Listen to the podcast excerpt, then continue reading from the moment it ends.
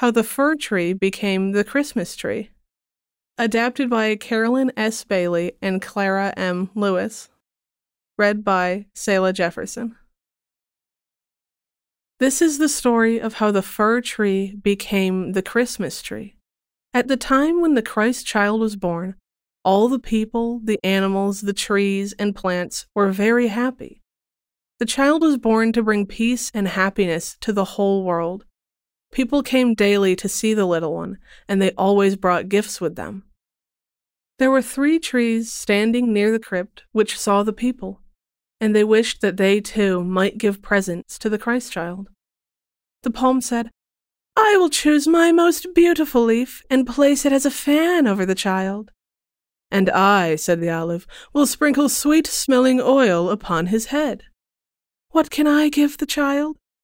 Asked the fir who stood near. You, cried the others, you have nothing to offer him. Your needles would prick him, and your tears are sticky. So the poor little fir tree was very unhappy. And it said, Yes, you are right. I have nothing to offer the Christ child. Now, quite near the trees stood the Christmas angel, who had heard all that the trees had said. The angel was sorry for the fir tree, who was so lowly and without envy of the other trees.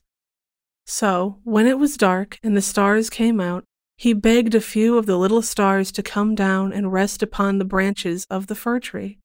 They did as the Christmas angel asked, and the fir tree shone suddenly with a beautiful light. And at that very moment the Christ child opened his eyes, for he had been asleep and as the lovely light fell upon him, he smiled. Every year, people keep the dear Christmas child's birthday by giving gifts to each other, and every year, in remembrance of his first birthday, the Christmas angel places in every house a fir tree also. For to no other tree is it given to shine upon so many happy faces.